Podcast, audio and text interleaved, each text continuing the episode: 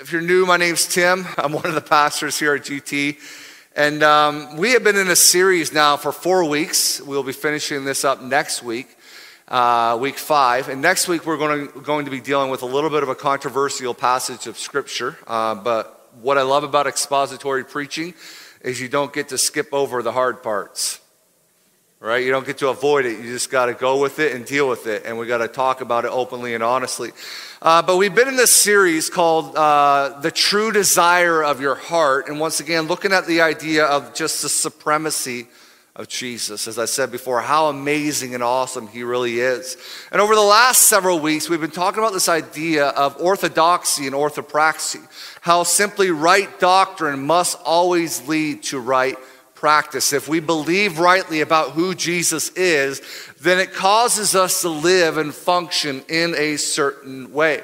Now, if you were here last week, I talked about this, this idea of, uh, of worship. And I, I, made this statement, I think is a, a very profound statement, and it kind of correlates to even the message here today.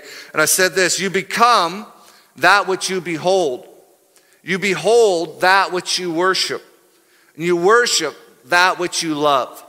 We talked about this last week that we are love beings, far more than intellectual beings, far more than rational beings. We are love beings. You love that which you are consumed by, and you become consumed by that which you dwell upon. You become consumed by that which you give your time and your effort and your energy and your resources. And so in this series, we're looking at this idea of what does it mean to be consumed by Jesus, to find ultimate delight and satisfaction in Him and Him alone. I want you to stand here this morning for the reading of God's Word.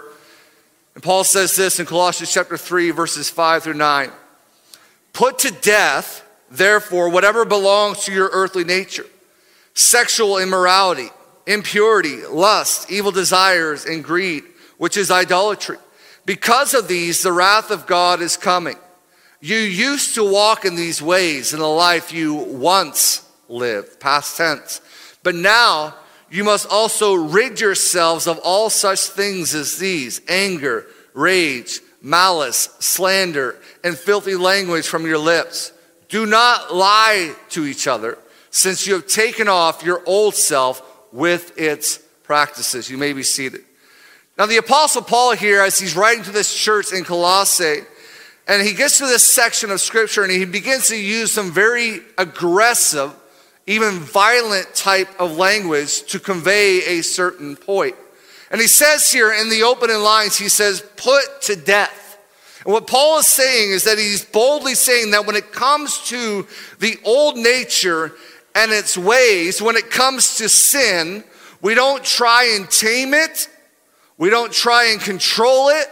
We don't try to manage it, but rather we kill it. Very strong language that Paul is using here. He says, when it comes to sin, we don't compromise with it. We don't try to get better with the controlling it and managing it. But Paul says, no, that is what you once were. And so if you're going to walk out in the victory of who Jesus has called you to live, then you must learn to kill it. I remember an old revivalist my dad used to have come preach at our church from Florence, Kentucky back in the day. And he was uh, mentored by Lester Sumrall and uh, just a, a, great man of God. He used to always make this statement. He, he talked like he smoked like five packs of Marlboro Reds a day. He didn't, but he talked like that. And he used to always say, I'm telling you, you better be killing sin or sin will be killing you. And I remember as a young man hearing that statement and thinking, that's such a funny statement. I would laugh all the time just because of his voice. But, but it was a very profound statement that he was making. That when it comes to sin, when it comes to our old nature, once again, we don't compromise with it, we don't manage it, but we must learn to kill it.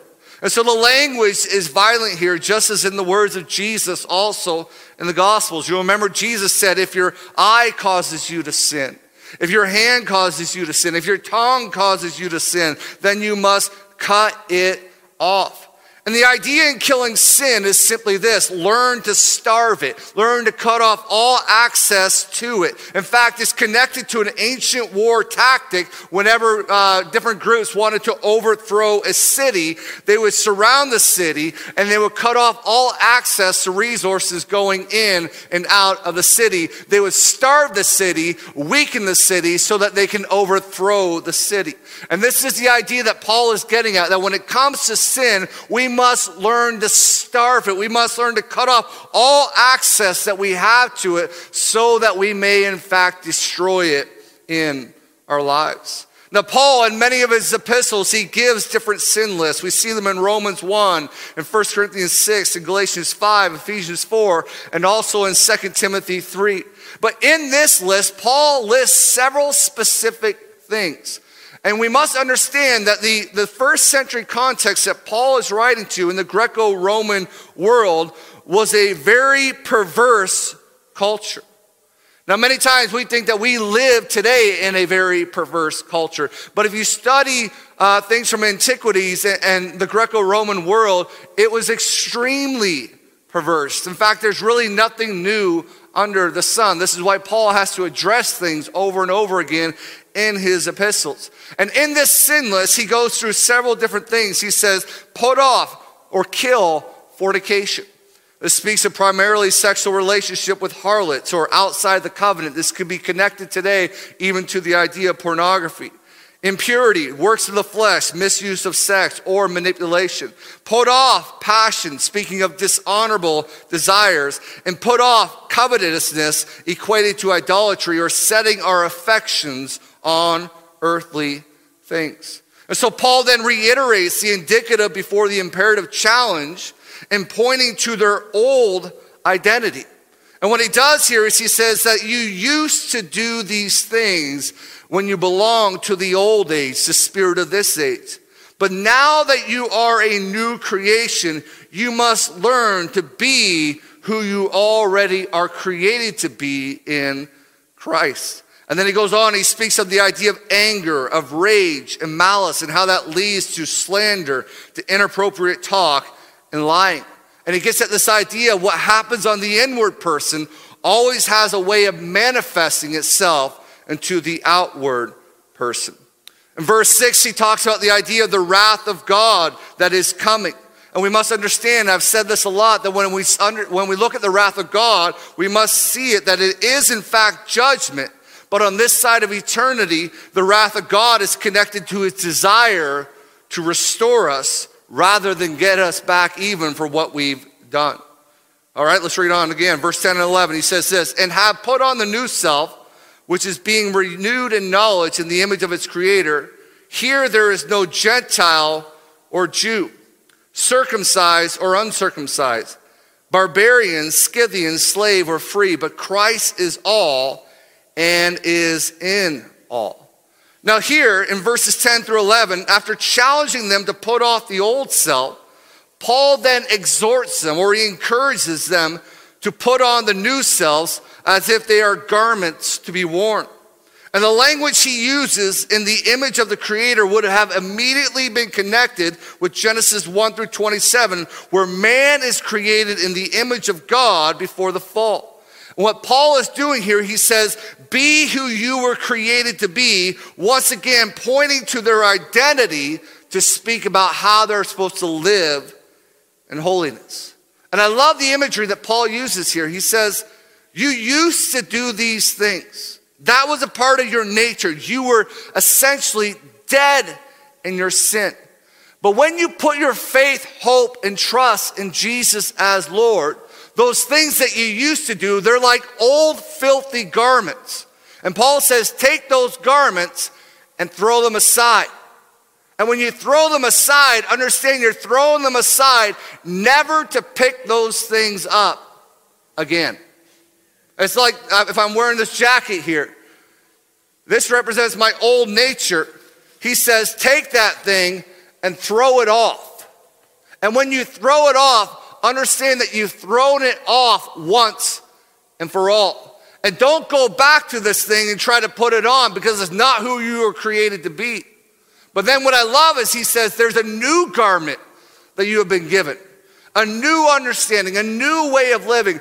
Put on that thing and leave that old thing aside. Let's read on verse 12. He says, Therefore, as God's chosen people, holy and dearly loved, clothe yourselves with compassion, kindness, humility, gentleness, and patience.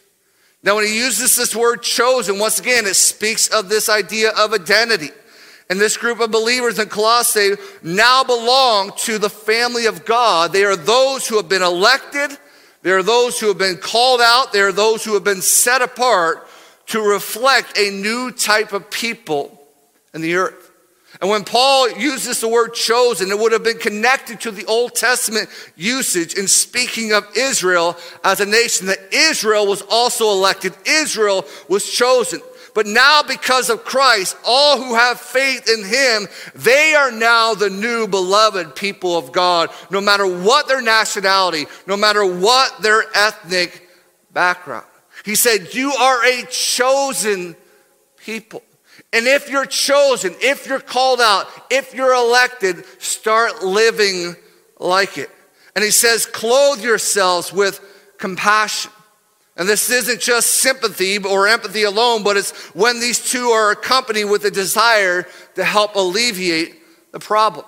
He says, clothe yourself with kindness. Kindness is one of the nine fruits from Galatians chapter 5. It's connected to how we deal with those whom we have compassion for. He says, clothe yourself with humility. And humility is a true posture of selflessness, not to be mistaken with low self esteem, but rather is corrected to or connected to not being so self consumed. It's being connected to the reality of the world outside of you. In fact, I've heard it said like this that humility is really connected to good self awareness. And self awareness is simply this Are you aware with how others are experiencing you? Are you aware of how others are interpreting you? Are you aware of how you're coming across to others? And Paul says, clothe yourselves with this humility. And then he says, clothe yourself with gentleness. And in this gentleness, it deals with our interactions towards people. It could be in the realm of physicality, but also an attitude, voice, and temperament. And then he says, clothe yourselves with patience. And where gentleness is a posture of our hearts towards other people, patience deals with how we react to other people. And so these are the things that Paul gives them. He says, put aside sexual immorality, put aside fornication, put aside those things of the old nature, and learn to be a people who are putting on compassion. Learn to be a people who are wearing kindness, who are clothing themselves with humility, gentleness, and patience. And let these be the things that define your very being, define your life. Verse 13, Paul says, Bear with each other and forgive one another. If any of you has a grievance against someone, forgive as the Lord forgave you. So when Paul says forgive one another, he doesn't add here forgive as long as that person deserves it. Hello? Are we awake this morning? He says, No, forgive one another. If any has a grievance against someone, forgive. And then he connects it as the Lord forgave you. How many of us think that we, des- we deserve the forgiveness of Jesus? None of us. And yet, Paul, he picks up on that idea. He says, as, as the people of God, clothing yourselves in these things, learn to be a people of forgiveness. Jesus said, freely you have received, therefore freely you shall give. If you've been forgiven much, you should also be a person who understands what it means to forgive much. In Matthew chapter 18, Peter came to Jesus and asked him, Lord, how many times shall I forgive my brother or sister who sins against me? And Jesus responds and he says, I tell you, not seven times, but actually 77 times. right? And many times people try to add up those numbers and multiply those numbers and say, okay, if I just forgive 490 times or whatever it is, then, then I'm done with forgiving. No, what Jesus is doing there, he's using the number seven to speak of completion and to speak of wholeness. And the idea is simply this Jesus is saying, be complete in your forgiveness. So when Paul says to clothe yourselves with these things and be a people that forgive because Jesus has forgiven you, he's saying be a people that are so defined by forgiveness that you don't hold grudges against anyone. Now, when it comes to forgiveness, this doesn't necessarily mean that you have to trust that person or allow yourself to be hurt again. And it doesn't mean that the person, in fact, actually deserves it. However, forgiveness does mean, and I want you to hear me on this forgiveness does mean letting someone off the hook. I think many times we, we wrestle with forgiving people because they don't deserve it, and if I forgive them, then I'm letting them off the hook. Well, the truth is, yes, you are letting them off the hook. And here's why because if you never let them off the hook, you're always bound to them.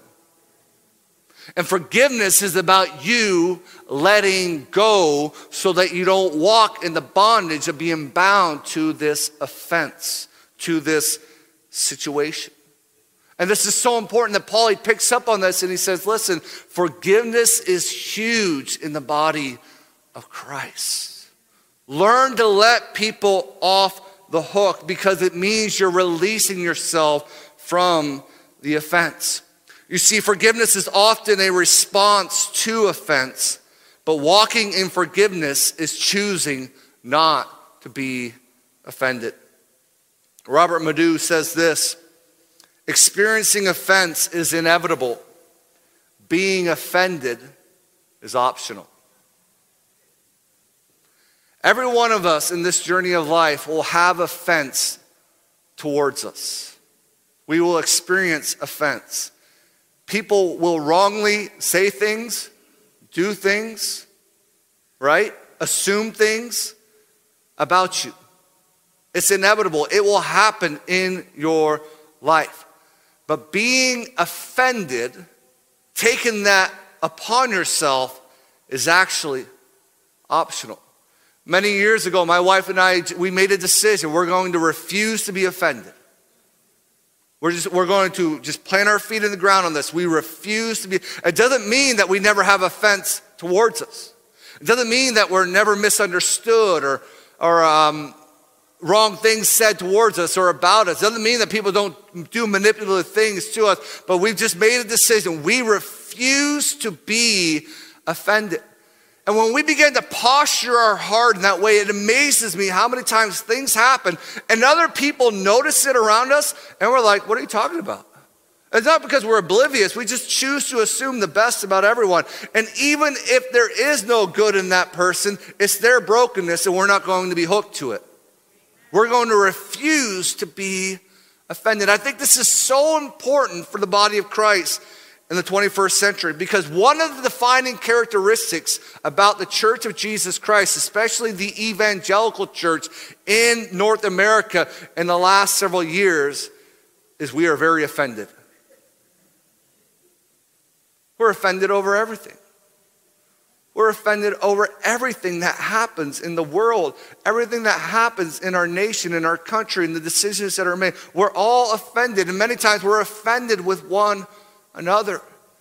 And what Paul says is actually, that's not who you're called to be. Throw that thing aside and never pick it up again. Learn to forgive one another.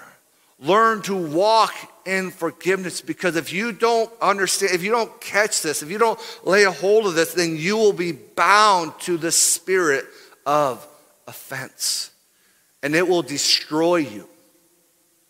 It will deteriorate at your very being.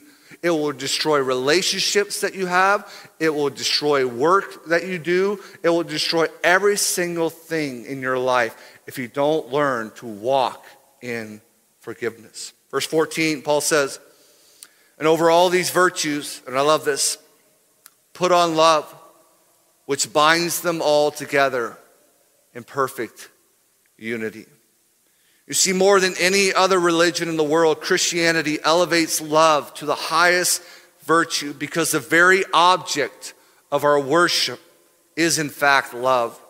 1 John 4 God is love. And when I say that, what we're not saying there is God is like love. God is what I define love to be. No, what, what John is saying there, his very essence, his very being, is in fact perfect love.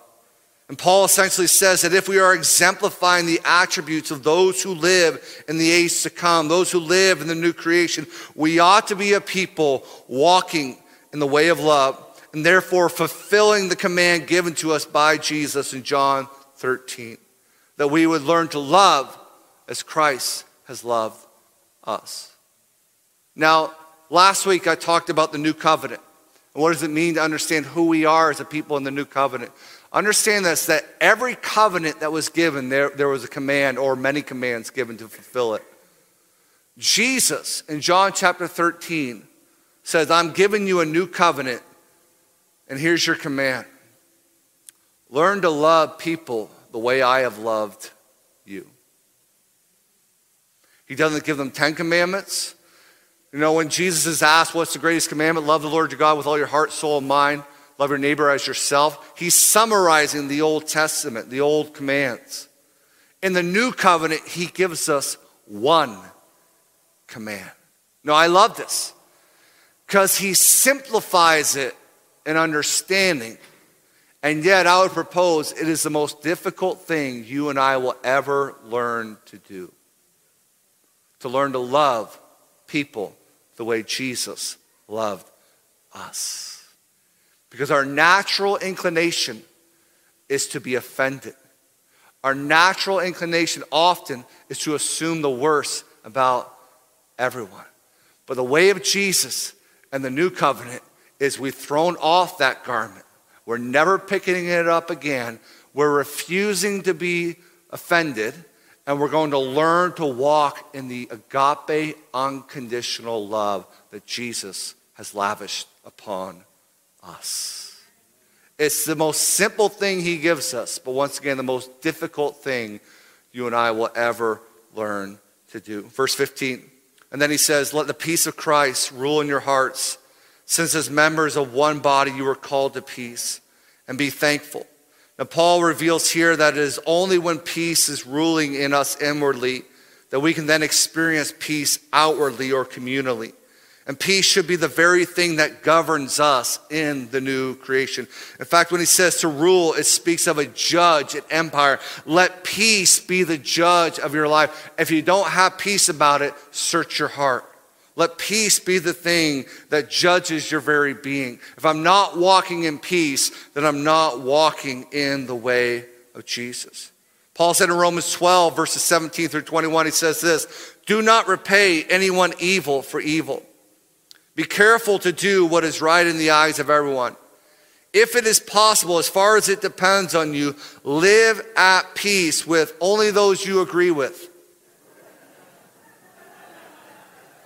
Live at peace only with those who vote the way you vote.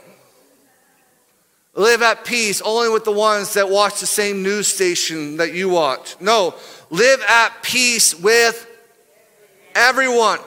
Do not take revenge, my dear friends, but leave room for God's wrath. For it is written, It is mine to avenge. I will repay, says the Lord. On the contrary, if your enemy is hungry, feed him. If he is thirsty, give him something to drink. In doing this, you will heap burning coals on his head. Verse 21 Do not be, be do not be overcome by evil, but overcome evil with good. Now, I remember as a young man, I used to read this verse and I used to think that the idea was connected to killing them with kindness, right? So let's say Quentin does something very offensive towards me. He, he doesn't, but let's just say he does, all right? And, and I want to get him back. I'm going to respond in kindness, and it's like taking heaping burning coals and saying, Ha, take that, Quentin. Take a little bit of my kindness. How does that feel? Burn. But that, that's a very warped understanding of the text. The proper understanding of this is coals were always used for purification and healing. So, what Paul is saying here in Romans is when you walk in the way of love, when you refuse to be offended and you're a person of peace, when people do things wrong against you and you respond with the way of Jesus, you're actually helping to bring healing to their lives. And this is so important. We're supposed to be a people that bring the healing of the new creation to the earth. Many times, because we get swept up in the way of the world, we walk just as frustrated, just as mad, just as angry, just as offended as those in the world. And then often we wonder why we're not making the difference we should be making. What if every time someone wrongly accused us or wrongly said this about us or wronged us, we responded in kindness, gentleness, humility, patience, love? What if that was an opportunity for the healing of God to come to their life? You see, in the context that Paul is writing, both Romans and Colossians 2, they're in a time known as the Pax Romana. Anybody ever heard that term before? The Pax Romana was peace resulting by overthrowing and destroying enemies. It was a time of peace in Rome's history because they had conquered all their enemies.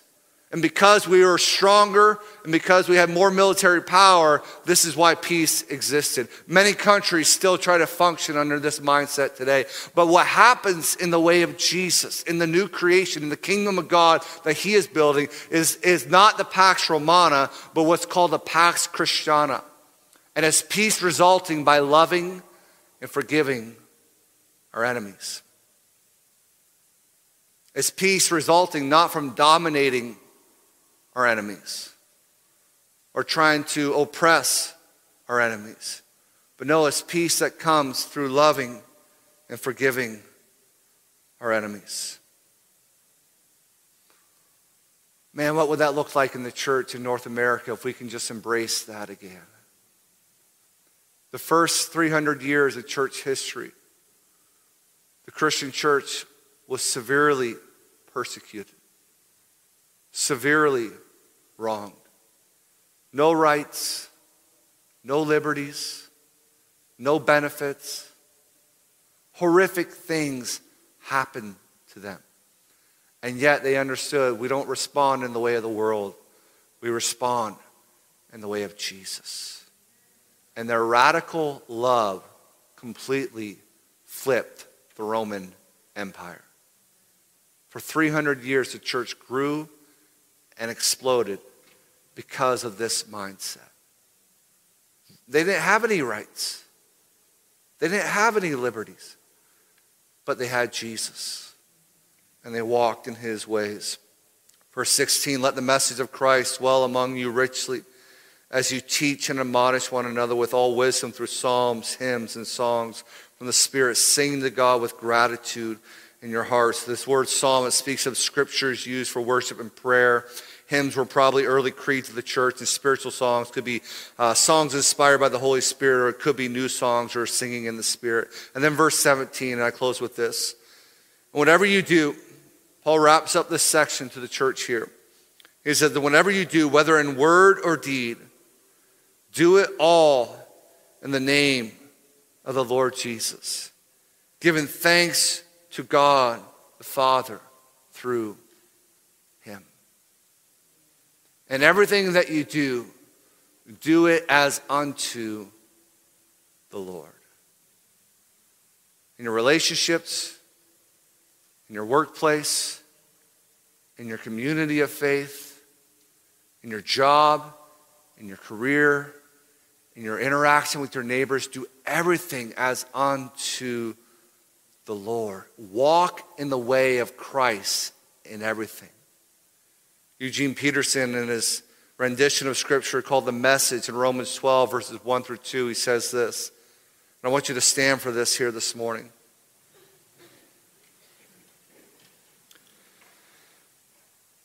Peterson says, So here's what I want you to do. He's summarizing Romans 12. God helping you take your everyday, ordinary life. You're sleeping, you're eating, you're going to work, walking around life, and place it before God as an offering. Embracing what God does for you is the best thing you can do for Him.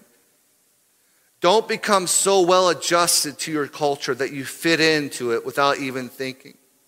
Instead, fix your attention on God. You'll be changed from the inside out. Readily recognize what He wants from you and quickly respond to it. Unlike the culture around you, always dragging you down to its level of immaturity, God brings the best out of you, develops well informed maturity in you. So, what Paul says is essentially this As the church of Jesus Christ, and he's speaking to the church of Colossae, that we've been reading from, the church in Rome here, you're meant to look different than the world in which you live. You're meant to think differently than the world in which you live. The world wrestles with sexual idolatry, but not you. The world wrestles with fornication, but not you.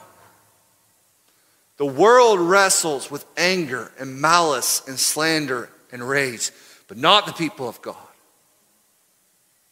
The world wrestles with all these things of offense and feeling wronged. And I'm going to get people, I'm going to get even with them. I'm going to make things right because I deserve it, but not the people of God. The people of God are meant to clothe themselves with humility, kindness, patience, compassion, and ultimately love. The people of God are supposed to be the greatest peacekeepers and peacemakers in the earth. And when we're not doing those things, what we're doing is we're picking up the old nature and putting back on what we're supposed to be throwing aside. Why do we continually pick up those things? and put them on when we realize when we when we should realize that we've been liberated and set free from the I'm not saying this out of legalism, I'm not saying this to beat anyone down.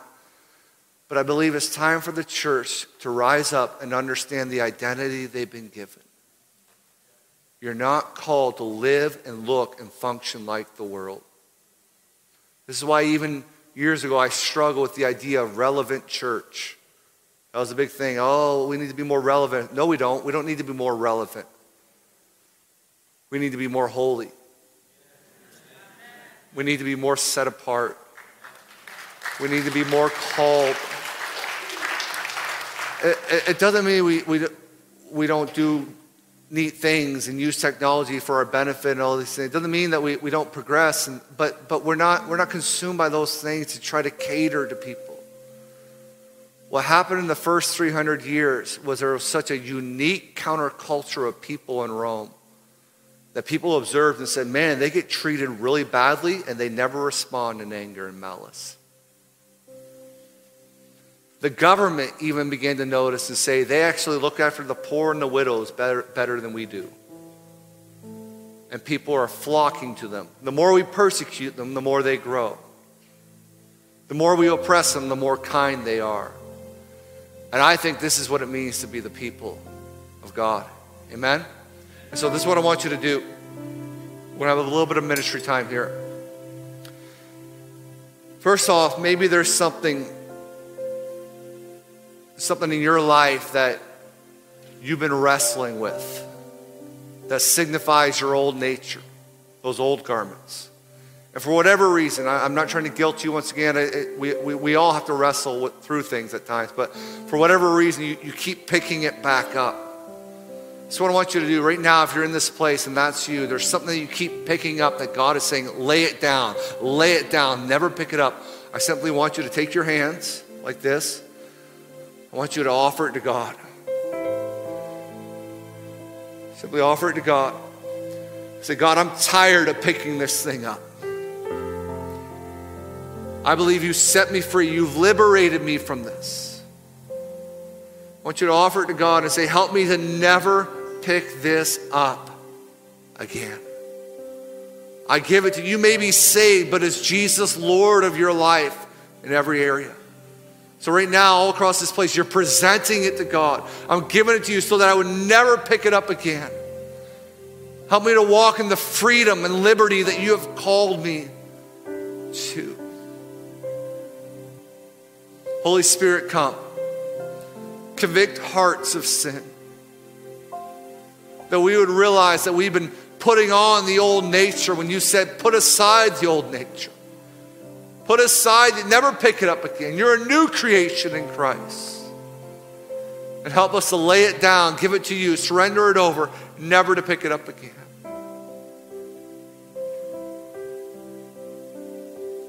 Secondly, what I want you to do is maybe you're here this morning. I think this speaks to all of us, probably.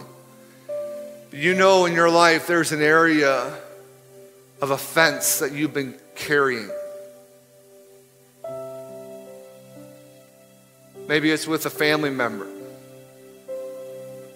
Maybe it's with someone in the church. You saw them post something, and you thought, how dare you? and you've allowed a spirit of offense to come in your heart. Once again, you, you, may think differently about things. You may even think that they're wrong. But as the people of God, we're not called to walk in a spirit of offense. The world is offended at everything. But may it not be so with the body of Christ.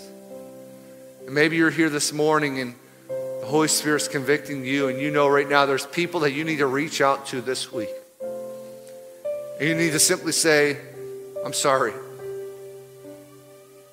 I need to ask your forgiveness because I've been offended. Families are divided right now. Homes are divided right now. Churches are divided right now over offense. Maybe you need to reach out to someone this afternoon and say, I, I just, you don't need to try to explain yourself or give your opinion on the matter. You just need to simply say, I am sorry and I need to ask for your forgiveness because I've been offended about this that you said or this decision that you made or you didn't make. Would you forgive me? So this afternoon, I want to encourage you to just respond in obedience to that, that truth. And once again, to understand as the people of God, we're called to be different. We're called to be unique. We're called to walk in a different way of living in the world. So, Father, raise up a holy church again. Raise up a people that understand what it means to walk as the called out ones, as the ones chosen by you. And Lord, I declare your goodness and your blessing and your favor over your people here this morning. That as they leave, let them leave as a people walking in the way of Jesus, walking in the way of the Spirit, refusing to be offended, walking in the way of forgiveness, walking in humility and, and compassion and kindness and gentleness, and being a counterculture in the midst of a very offended and godless culture. Continue to do your work in our lives and help us to never pick up those things again. And it's in Jesus' name we pray. Amen.